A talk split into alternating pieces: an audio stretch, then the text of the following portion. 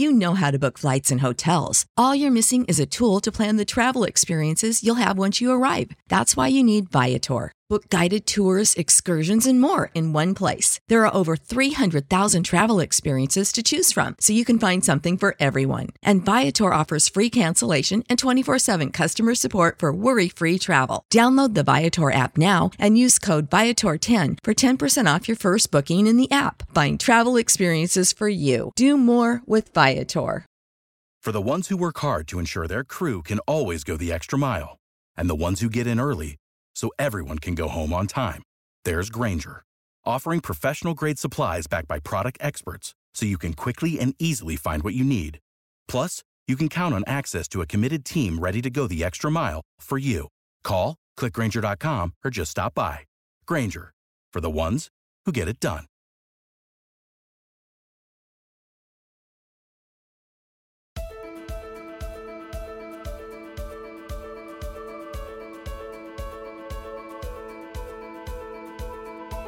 Welcome to the Uncommon Drive podcast with Jeff Cross and Chad Ozy. Join us as we look at life, leadership, and legacy through the lens of sports officiating. Welcome to another week of Uncommon Drive. We are excited to have you back. And today is a very special episode for us as we get a chance to talk with one of our friends. Uh, not only is our guest today uh, a fellow basketball official, but somebody that both Jeff and I feel privileged enough to call friend. And so, Jeff, why don't you introduce our guest today? Well, everybody today is, as Chad's already mentioned, you know, a good friend of mine. Um, I've known this official for, I don't even want to guess how many years, but every bit of 15 years. Um, we met first in the camping scene.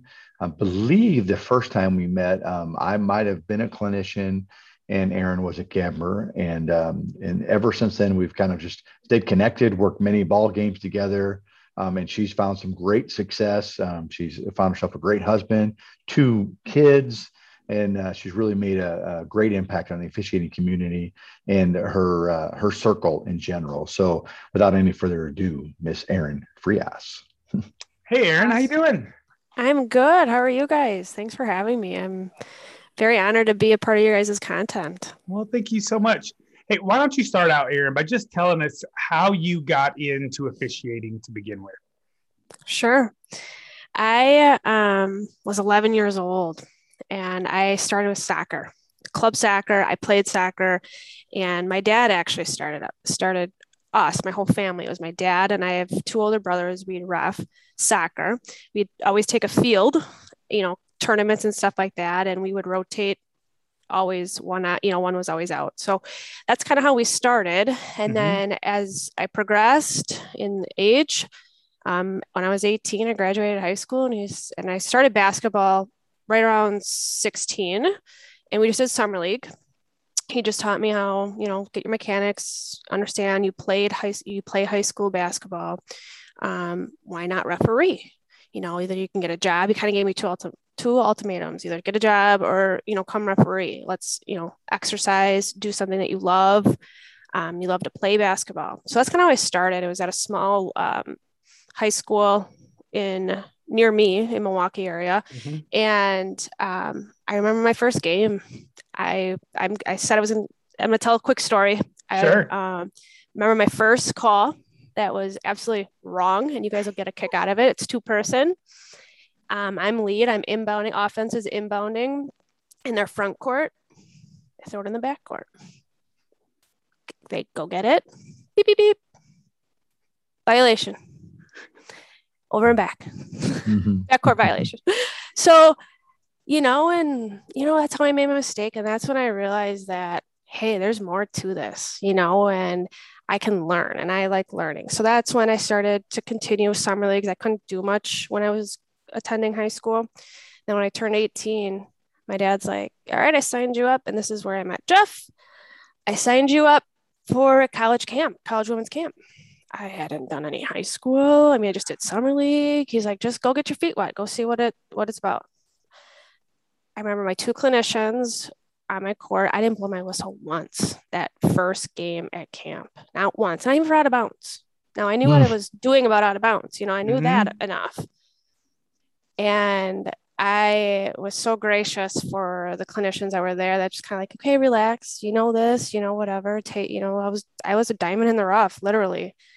And um, years went on and and that's I kept coming back. I started doing high school. I did high school quite some time and to see plays and stuff like that. So um, the reason why my dad got me started is he did a lot of high school. So that's kind of the backstory. He didn't just shove me in there and say, good luck, have fun. But that's I how I met. Mm-hmm. So I just want to go back to the very beginning. Sure. You were 11 years old when you refereed 11. soccer? Yep. I would do U8 so and U10. Know, Mm-hmm. That would be like almost borderline child abuse nowadays. It, you know, you make someone referee at 11. I love it. yeah. I mean, it was so, it was fun, you know, and back then the atmosphere is, you know, so different. And, mm-hmm. um, you know, I've seen a lot of adversity through my life as a referee. I'm sure you guys have too. And as we see, as we continue to go, and I think that really molded me as a person. You know, we all talk, always talk about how sports, you know, kid, they mold kids and they teach life mm-hmm. lessons. I, I believe same thing with officiating too. There's a ton of life lessons. I feel like, especially when um, I really got my first, so I started camp when I was 18 and I really didn't get hired and do games until I was 21. So there was what, four years there where not good enough yet, not ready. Maybe next year. It's okay, you know? And the question was, am I going to keep going or am I just going to hang out at the high school level, which is okay, and and enjoy it and work it occasionally, and um, or make this something further? And I mm. chose I'm going to keep coming back. I enjoy it. This is really fun. It it it it soothed my soul, as weird as that sounds. Mm. Um, and that's when I the the I remember some someone had told me this one of the one of our commissioners at D3 asked Jeff Cross, who's sitting right next to him, and said, Hey, do you think I should hire her? And Jeff goes, Why not?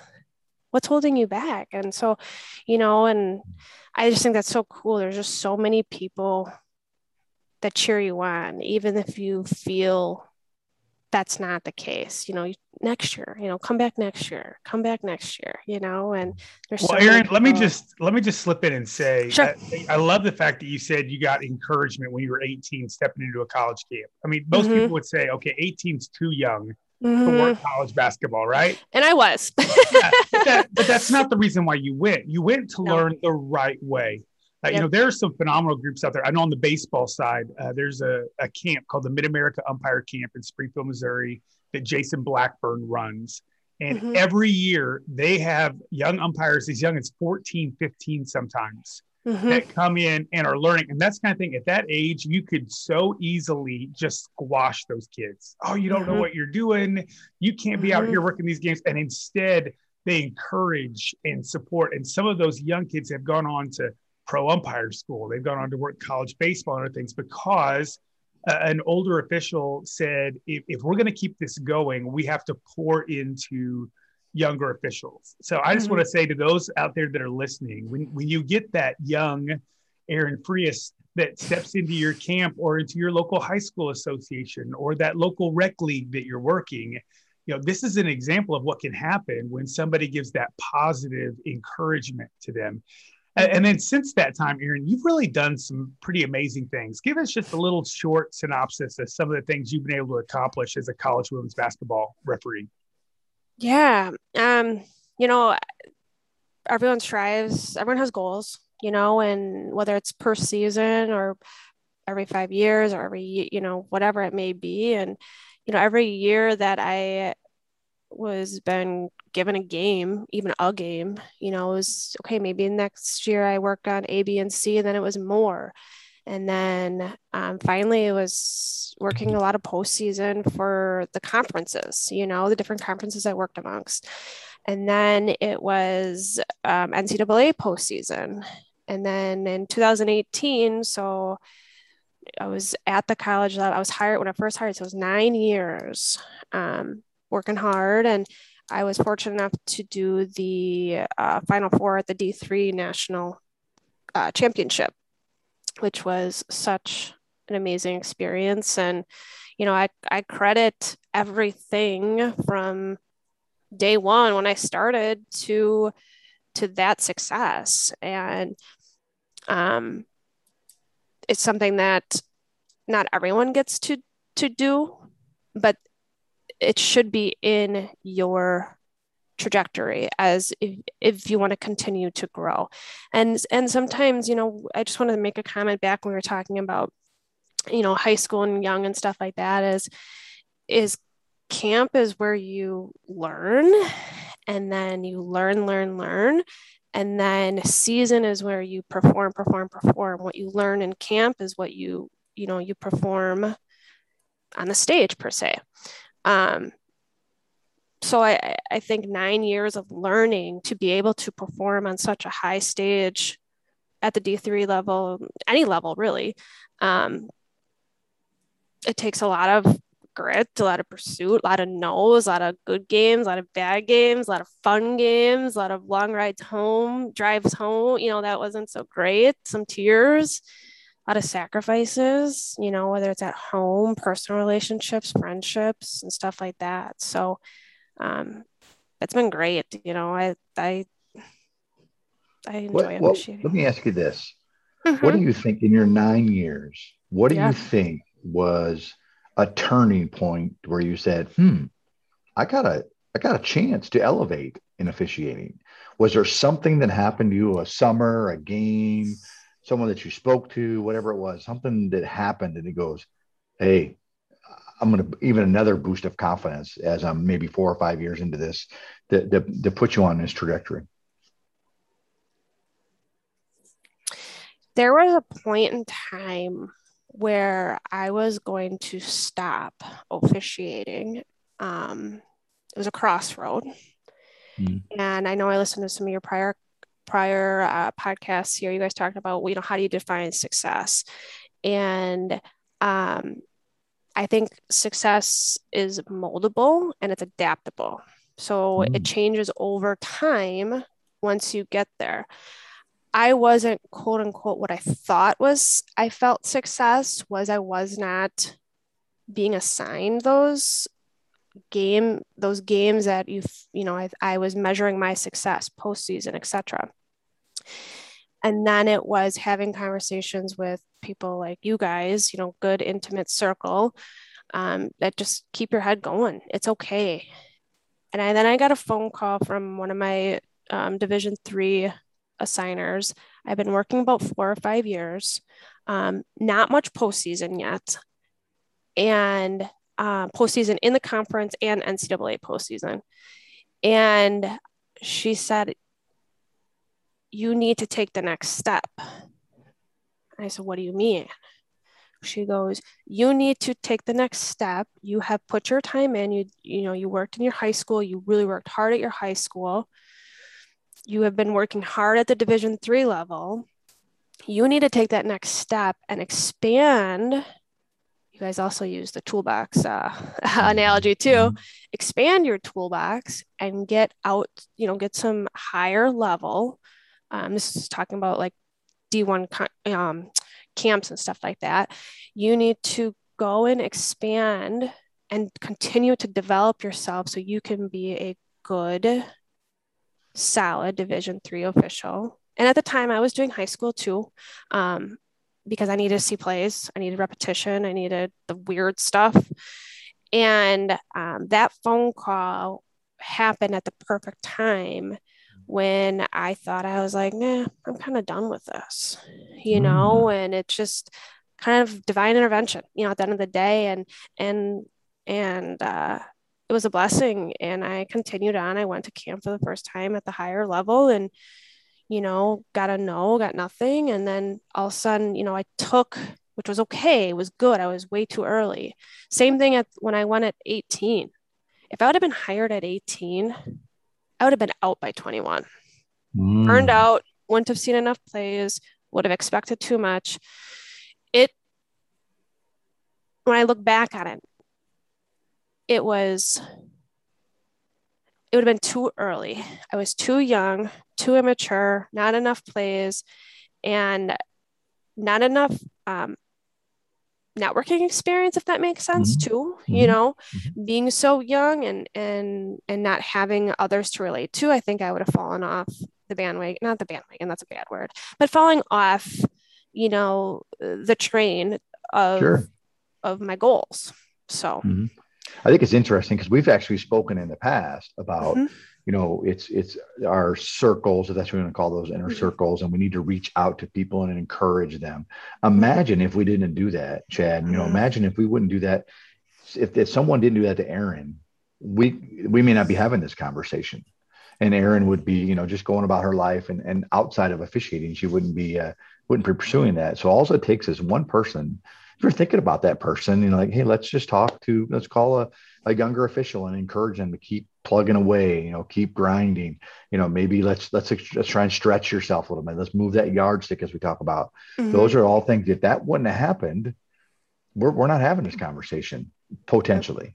Yeah and you know i think it's so important for us to remember and we, we talked about it a couple episodes ago this idea that for for us to find success as officials it has to be about more than us officiating is a team sport Mm-hmm. And so we have to take those moments to encourage one another. We have to, we, we had, Jeff and I had a conversation this morning with a fellow official where we were just mm-hmm. talking about some of the amazing things that he's been able to accomplish in, in just about a decade in college basketball officiating.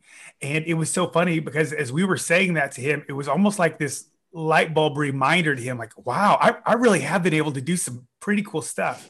Because a lot of times mm-hmm. we think about what we haven't done rather than what we've had the opportunity to do. And we've said we always want to be connected to people that are where we want to be, want to be mm-hmm. connected with people where we're at. And we also want to be connected with people that aren't where we're at yet because they'd love to be in our shoes. We, we think of the things that we're not at, but they'd love to be where we're at right now. And Erin, one of the things that I'd, I'd, really like to talk to you about specifically, you know, Jeff, as we were talking, it's been about 10 years since Jeff's been on a D3 court. Uh, the the vast majority of Jeff's schedule in basketball is Division One uh, and well earned and rightfully so. Uh, he mm-hmm. still works some Division Two stuff as well. Um, I'm fortunate enough to get to work at those those lower levels. You kind of span the whole gamut. You'll you'll work mm-hmm. Division One games this year, Division Two, Division Three. I'm sure you'll work some JUCO and other things like that mixed in. Um, that's kind of what we all do to to fill out our schedules. But talk to me just a little bit, if you could, kind of having that experience right now. What is special about working small college women's basketball? I think there's multiple facets to that question and multiple answers. Sure. One is I was a Division three soccer player, so I get the grind and the work ethic that they have to put in, and I get that so I think it's special to be able to give back um, at that you know at the Division three level to the athletes. Um, obviously, the coaches too. I I don't know the coaches on any means, but understanding that what my coach went through, um, the time, the effort, etc., to coach us is the same. I'm sure at the basketball side of things is the same relative. So to be able to give back to them and have and and work at the division three, especially in my area specifically, I mean in Wisconsin, Illinois area, Division three is very prevalent. There's not a lot of Division two schools, um, so you have a really good athletes at the Division three level around here that could have gone division one but chose not to or division two or whatever. So we see some really quality plays and really quality um, so i think that is special to me with the athletes and the coach. I also think it's really neat is um, it, they're hard games sometimes mm. they're harder than the highest you know the higher levels and because of the competitiveness so i think it's fun and i use that word loosely because that could be misconstrued different ways to mm. work with newer officials on those tough games because i was there at one point and to see them succeed or have a tough play or maybe missed it but you know they handle the coach really well or they handle the whole situation like i think that's really neat it's a good learning platform too um, i don't um, I don't want to say that every game is a learning because I don't want to our our bosses to mm-hmm. to have to tell the coaches every game's a learning, but you know we all actually we all are we're all students of the game. So mm-hmm. you know and and um, I think it's neat to be able to be a leader at the division three level the, you know the jucos and stuff like that. I no longer do high school. Um, but if someone I have somebody in here ask me to go watch her high school game because she's trying to get into the college level, absolutely, 100%. So I think it's really neat when you're kind of in that middle, finding your way, um, working all levels is to be a leader, to be a sounding board. And I've been in those shoes. You watch people grow up. Someone like Jeff watched me grow, literally grow up in the game Mm. Um, you know, and and making me sound old, bro. and like as a friend, he's a great mentor, you know, and and and same for you, you know, Chad. You know Jeff for a long time. He mentored you. He watched you grow up in the game too, and I hope that I can give back to that. I think, and I hope I can be that person, even if they're year one and they're 40 years old, who cares? They're older than me, doesn't matter. Or they're 21, you know, mm-hmm. it doesn't matter. So I think it's really, really neat to to be in that level, to have the confidence for me personally, to have the confidence to do that, to have the courage to say something, and to have somebody call me and say, Hey, can you look at this play? A, B, and C and trust me. And mm. you know, I think that was a hard hard point was when you make that transition people don't necessarily trust you right away. You know, I don't know what she's doing, you know, and then all of a mm-hmm. sudden it's like, okay, she, she's she's there for a reason, and I'm going to give her a call or I'm going to shoot her a, a, play. So, so let me ask you this, and I I had asked the uh, other person we were traveling with today the same question. I want to ask you this question. You know, so I'm just you know taking some assumptions here. Most of your Division three games you know you've been to the the the final four the championship game in 2018 i think you said. So not the championship. I was on oh, the semi yep you're good though. This okay the semifinal so you're at the final 4 mm-hmm. um, you know just a great big stage.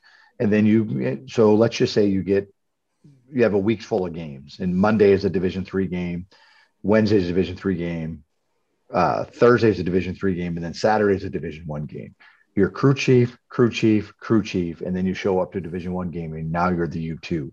What to walk us through that that mindset, that process that you're going through as the week goes by? Like, okay, you know, the game's counting on me, you know, or these younger officials are counting on me, counting on me, counting on me, and then all of a sudden, the roles are switched within 24 hours from a Friday to a Saturday. How does that affect you? How do you handle those situations? Um, I take it as how I look at when I'm a crew chief as at Division three, what my U1 and U2 are doing that day. What are they doing? They're listening, they're observing. Mm-hmm. And when I mm-hmm. go into that Division one game, I'm still going to be a strong official, but I'm going to listen. I'm, you know, and how did, you know, Jeff handle that coach on that tough play? Or, you know, or I'm thinking the same thing too, is like, ooh, that was a tough play. You know, what could I have said? Um, so it's hard um, in the standpoint because the play is different. Mm-hmm. But that is where a strong crew chief on the Division One level, which they always obviously they're there for a reason, gets us mentally prepared. So then when I go into Division Three, and you know I'm the same, you know, getting that mentally prepared as well. One thing I have noticed that I try to adapt into my game is making people comfortable my crew chief mm-hmm. at the division one level makes me very comfortable. I don't care that you just worked four division three games and you come on saturday to work division one. I need you. You're part of my team and um, you are an asset. That's how i feel at the u2 when my crew chief is there. And that's what i try to emulate at the division three level is how can i help? You are an asset. You're a part of my team tonight you know, I don't care if you worked a freshman game yesterday, freshman high school mm-hmm. game. I don't care. I, you, we are working, you know, number one and two tonight. I need you. You're here for a reason, and and that's something that over the past couple of years I've tried to emulate at the Division three level because I've noticed I appreciate that when I come in as a U two at the Division one level. Well, you know, I I know for many of us when we get our schedules each year, uh, of course, we're looking to see right, how many games, right? We, we all want to know how many games at what level, and you know, what are the paychecks going to be there? I think, but then almost always, some people immediately then go to look to see what the matchup is. They want to know, did I get one versus two, or did I get three versus seven? Or I, for me, I immediately go to who my crew is. Mm. Who's my crew? Like I know for a fact that Erin and I are working a couple games together this year. We got a D2 yep. game together, we got a D3 game together. And from the moment that I saw her name on that list, that was a that was a red circle game. You know, that's that's gonna be a great I appreciate because, it. Because I know when when I was starting out, Erin was my crew chief. I remember a game we worked at Alverno together and, and had a blast with. And, and so I know that when I go into that game, it's something that that is going to be a very positive experience. You know, when you look at at uh, again, I want to think at this small college level when you're being a leader, because I, I, know a lot of people that listen to our podcast, they want to grow in their officiating ability. Mm-hmm. And that's not just play calling. It's it's also how do you be a leader on the court or on the baseball field or on the soccer pitch or wherever you may be working what are those things that you bring to a newer, I'll use newer rather than younger, but a newer official? What are those specific things that you do, whether it's leading up to the game or at the game, pre-game, during game, post-game? What are those things that you're doing to help make that person feel like they're a part of the team? And we want the uncommon version, not the common stuff, right? I love it. I love it. Mm-hmm. Um, you know it's it's it's reaching out to them talking to them you know whether it's a text message or you know or email. We you know we email we have to do to to um, confirm our dates and stuff like that. But it's also to follow up or send plays hey we should maybe take a look at this. This is something that i i noticed um, or or uh, hey we had a tough play here and we talk more about our positioning versus the right or wrong. You know yes we should know if it's right or wrong call. Um, but at the end of the day, is how can we get better? And versus, you know, you did this or you did that, it's more just welcoming, like, hey, we all we all missed it. It's okay.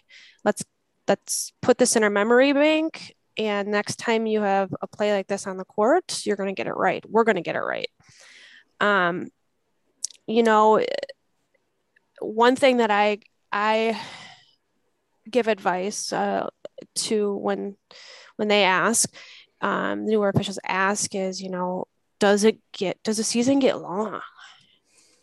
How do you stay with it, you know, and mentally and stuff? And at some point, and I just started doing this about three or four years ago, is I take a full week off in the end of January, full week, block every schedule, mm. is because I need to recharge for myself as a partner, as a wife, as a mother, um, you know, as a friend, I need to recharge. Now that I'm like I I'm a social introvert. I like to socialize, but I need to take time to recharge. Um, and that how that is, I need a little alone time um, by myself or just, you know, no games, specifically for basketball, no games. And I do that. So when we go into February, I'm a better referee for my partners. I'm a better referee for the players. I'm a better referee for the coaches, um, especially, you know, the end of the February is where everyone's fighting tooth and nail. So I think that's uncommon. I just started that, like I said, three or four years ago, um, to to better myself for the end of the year. I'm willing to sacrifice two or three assignments that week, or paycheck, however you want to um, measure it, to be better in the long run. So when postseason comes around, when when I'm ready for the conference tournament, my bosses who assigned me that, I am at my A game. I'm not tired. I'm not, you know, over the season, you know. So that's something that I do um, that I don't think a lot of people do, which is okay to each their own. Um, but I know myself, I'm a social introvert that I need a little, I need a little break. And let's hope that the assigners are not listening and going, "Oh, great! Now all these referees across the country are going to take the take the same week off January, off in January. They don't have anybody. If you want yeah. games, just be open in the last in the January. I work. Yeah. I work Saturdays, not to come. I I do Monday through Friday, just because I know Saturdays are tough. um, for everyone. So I do help out there. But you know, and and some people don't need that. You know, some people are okay and they're good and they can go from end of October to middle of no- March or end of February, whatever their schedule allows them, and and that's okay. You know, I have a I have a um, I was gonna um. Well, you know. I, I think I think Erin, here's here's something that I, I hear you saying is is that you yeah you. And Yeah. so for you, that's what's necessary. Now, for somebody else who's an extreme extrovert, when Mhm. they got a Friday night off, they may need to go work a freshman boys game somewhere because it Yep. just keeps them in the game and it keeps them going and have that night off might be might be detrimental for them. I, I think it's a really good reminder that there is no cookie cutter pattern Nope. for us Mhm. to do this. You know, I, I think being uncommon means not just doing what everybody else is doing. Mhm. Um, you know, and, and I want to just I want to piggyback off of that, and that's like uh, when I first started, you know, and everyone starts very differently in their in their life. It could be you know towards the you know you know over 40 it could be at 18 it could be at 25 be at 55 whatever. And one thing i always ran into is oh you have to do it a b and c. You know everything is so different. You know you shouldn't you mm. shouldn't do this or you shouldn't do that. And it's like hey thank you thank you for your opinion and i appreciate it we move on. And i think that's just really important to newer officials um, especially getting into the game is you do have to put your time in to a certain degree meaning you need to see plays you need to see weird plays you you know you need to go to camp you need to do things in order to be able to take a say a week off in january or december whatever you know and and you know you got to put you got you have to put some time in and you got to put effort in and it's off season. It's it's leading uh, you know the few weeks before you know i i just had a baby you know my baby's two months and i just got cleared two weeks ago to start working out you know and so should i go run a marathon today? No but I am sacrificed. You know, I get up. My husband gets up first at 4:30. He works out. He's a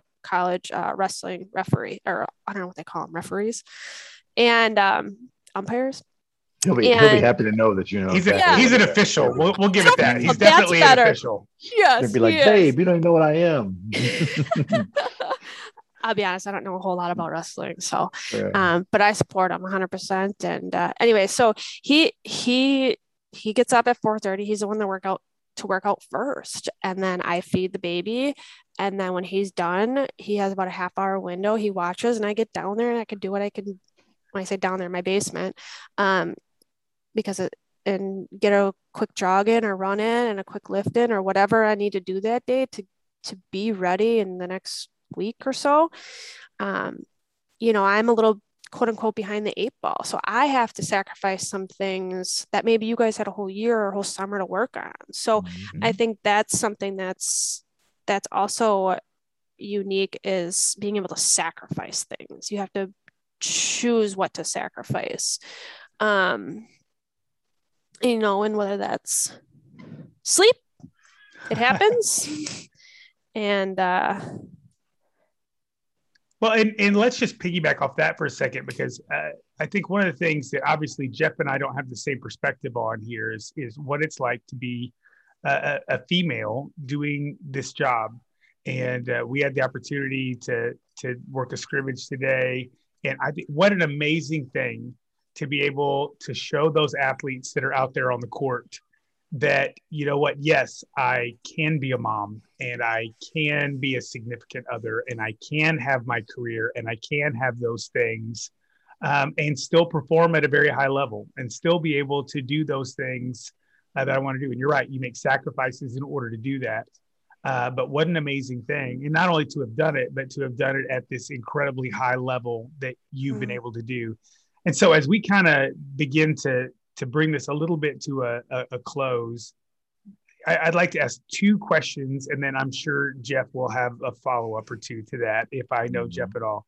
Um, n- number one, when you think about your greatest experience on the court, we just go that thing that when you think about being on the court just makes you smile every time you think about it. What's that moment for you?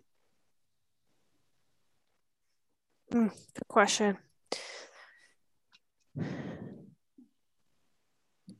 Is being, I think, is being able to provide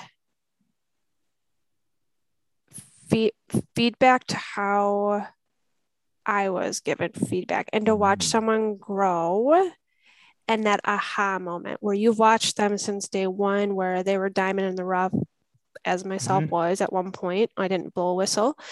Um, to that aha moment of they're getting it and they're going to go mm. and they're going to go somewhere. And maybe next year, maybe five years, maybe 10 years, maybe before I'm gone, you know, who knows? But that is what fulfills me as a person, as a co-worker. I, I work a day job still, as a co-worker, as a mom, as a husband, or excuse me, husband, as a wife mm-hmm. that mm-hmm. watches my husband. Um, he's just starting out, and to watch him, you know, get those goals and those hurdles that he, you know he may have ran into, he leaps them. That fulfills me as a person. So to see that um, happen is amazing, and to be experienced, to be within that experience or on that game at that time, um, I think that is something that um, is very fulfilling and very unique to me. Um, but also, um, you know, as a as a crew, you know, even if it's an experienced one, and we all do a nice job. Yeah, and then I know that you know you've had all the success at these lower levels, and you're getting the opportunities to to work Division One basketball, and and I'm sure that that is a huge part of your goals for the future is to continue to advance in that kind of way. You know, as, as there are people that are going to be listening to this today that will never work a Division One game in their life, and maybe it's because of when they started or maybe it's because of what their job availability is or i mean there can be mm-hmm. lots of re- they may be every bit as good a official, but maybe just life circumstances don't allow for that. Uh, there are other people that because of where they're at, you know, their their only focus is small college. You know, they know, hey, I yep. may not do this, but man, I'd love to work at D three national championship someday. I'd love to work in NAIA or a JUCO Final Four, you know, things like that.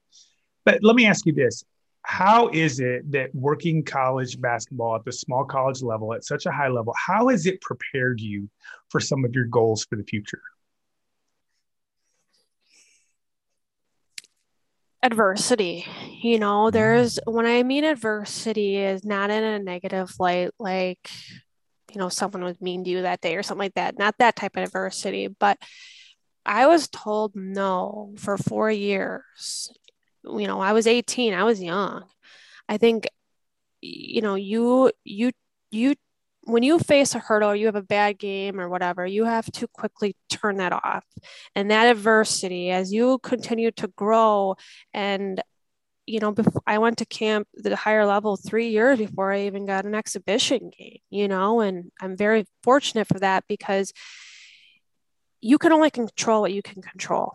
I can control my fitness. I can control how I how I act, you know, as a person. Um, so I think being able to do that at the Division three level and having that quote unquote adversity, you know, in general, or not getting the postseason, it prepares you for the D1 or the D1 aspect is you got to keep grinding. Tomorrow might be your chance. You might get that phone call and you have to make it to Madison in two hours and it takes you an hour and 50 minutes you're going to you know you you have to be ready. And i think that's where you know um, sometimes we forget and i and i and i'm going to use this very loosely i don't i'm not categorize anyone but sometimes when you start working the higher levels you forget how to work at the division three level. It's just as important as a division one game and it's just as important to, as a division two because it is important to those athletes. Mm-hmm. so and the coaches and the stakeholders as well as the referees on that game you know like you said chad the person that's on that game may only want to work division three. Well i want to be the best i can be. So if they're taking notes on how i'm play calling or how i handle a coach that night i want to give them the best product to maybe put in their toolbox and maybe use it later when they're in an adverse situation and when they need to pull it out and use it. So I think that has sort of prepared as you go to Division One. You run into different adversities, um, but also I'm going to give you a, good positive on it is how to network, you know. And like I said, I'm a social introvert. I don't seek out necessarily conversations, but at the you know I'm at the crew chief always makes us very comfortable at the Division One level, and therefore that relaxes me, and I I can have a nice conversation and network and call so and so, call Jeff up and say, hey, whatever, I, I kicked this play. Can you help me on this? I need to learn from it. And he's not going to judge. So, and that's kind of how I learn. You know, you learn as you're a student at Division One, but still being a strong referee. And you take that into the Division Three, where you have people in your same shoes maybe just a different level. It's okay, mm-hmm. you know. And mm-hmm. so, how I'm being treated at Division One, I, I want to bring that at the Division Three. They're being very, you know, very kind to me in the locker room, not standoffish. I'm better than you by any means. So I'm trying every year as a goal to be that good referee at the Division Three level and and outlet and friend and. Absolutely, Jeff. What do you got so, for us? Well, here's my question. I got two questions. Okay. First question is how, or I don't want to say how, but I'm going to say, so do you think that being a, an official, whether it be at 11 years old in soccer or working the, you know, the final four in division three or a division one game, do you think that made you a better employee slash spouse? And if so, how did it happen? How, how do you think it did that? 100%. And I say that in, in my personal work, I work for an insurance company and I handle claims. So it's a very, can be a very contentious sometimes, but a lot of times it's very rewarding. But as a referee, I can have good conversations in a tough situation. Mm-hmm. Um, I can bring um, the um, um, from when they're you know when people are and I'm on the phone, it's a lot of phone stuff. So um, I bring them down off, bring them down a level is what I'm trying to say, mm. and have a decent conversation, have an honest conversation. Um, I also believe in um, I'm a better employee because I'm more organized.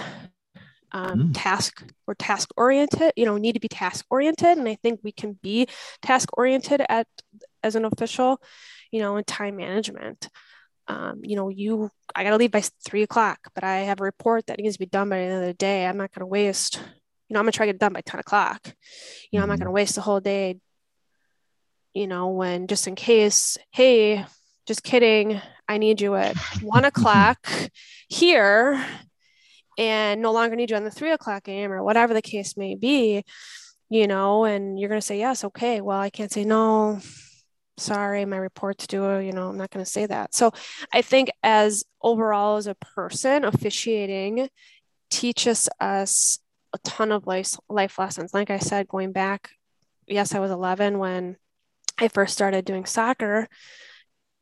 It has developed as like i said time management um, discipline and then um, as an you know that developed into as an employee as i went through college and then as when you graduate and then as an employee of the place where i work they they know they know basketball season i'm very honest with them to leave early um, i don't take sick days um, mm-hmm. i take a mm-hmm. vacation day you know and mm-hmm. i always tell them i always let them know that hey this week I got A, B, and C, and I always have them tell me if I am if I'm slipping on my work. I ask them to please, you know, let me know, um, because just you know, it's just I just that's how I want to know. I, that's when we go to camp. We go to camp. We pay money to to learn, right, mm-hmm. and be better. And that same thing, you know, as an employee, I want to be better. I want to be a good employee. I want to be a good wife, and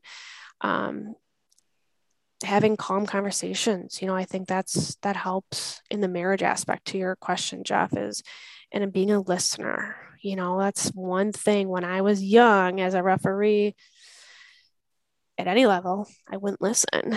You know, I Mm-hmm. was not a good listener and and we have to be, you know, and same thing in your marriage as we evolve. Um, got to be a good listener and what are they you know what is really going on? Sometimes as referees too we have to read between the lines you know what are they really upset about? They're not upset about that travel we just missed. They're upset about the way their team's playing or whatever the case may be. Sometimes we have to read between the lines um, and i think that's something that's just a, an, an attribute we learn and then and and even in friendships too. So. All right. Final question. Okay. And I've asked this, I asked this to everyone, you know, most Okay. everyone I know, but um, what do you want your legacy to be? I want my legacy to be, and I really have thought about this now. I, my two-year-old does a lot. She mimics me a lot, and I've so I've really been at this in general has really been over the past you know six months has been tugging at my heart. You know, is I want to be a good role model. I want to go, I want to be a person that someone can come to me and call me when something went haywire that I'm not going to judge. And that side note first just happened this just last season. Someone had a call in overtime and person called me and said, I know you won't judge me. Just call, you know, I just need to talk this out with you. I'm having a bad day. And, and then I was there to support, you know, Mhm. so to be a sounding board, to be known as someone who always worked hard, who was always honest when good and bad and and indifferent. So um, I think I think there's a lot to learn on that on that type of legacy. It's a choice every day. We have to, you know, I have a choice every day to be honest or to not be honest. That that's something every situation we're in. Um, so that's kind of my my view on it I love it. You know, I love it. and i, hope think i instill well that in my way. daughters you know Yeah, you're well on your way to uh, proving that to be true. Absolutely. appreciate. Erin, we thank you so much for your time today. Um, for people that have not met Erin yet, uh, you're not going to find somebody who's any more passionate about what she does and cares about other people, uh, which is why people want to circle those games uh, when they get put on them with her.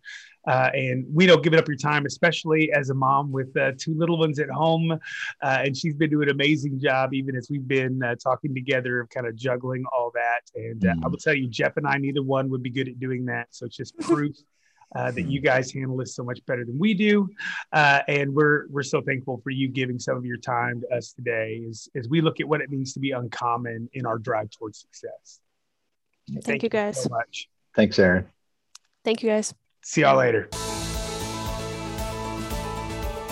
Thanks for listening to the Uncommon Drive podcast. Be sure to check us out on Spotify, Apple Podcast, or wherever you listen to your favorite podcasts.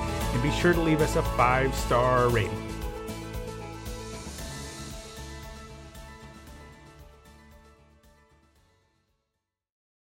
Without the ones like you, who work tirelessly to keep things running, everything would suddenly stop. Hospitals, factories, schools, and power plants, they all depend on you. No matter the weather, emergency, or time of day, you're the ones who get it done. At Grainger, we're here for you with professional grade industrial supplies. Count on real time product availability and fast delivery. Call clickgrainger.com or just stop by. Grainger for the ones who get it done.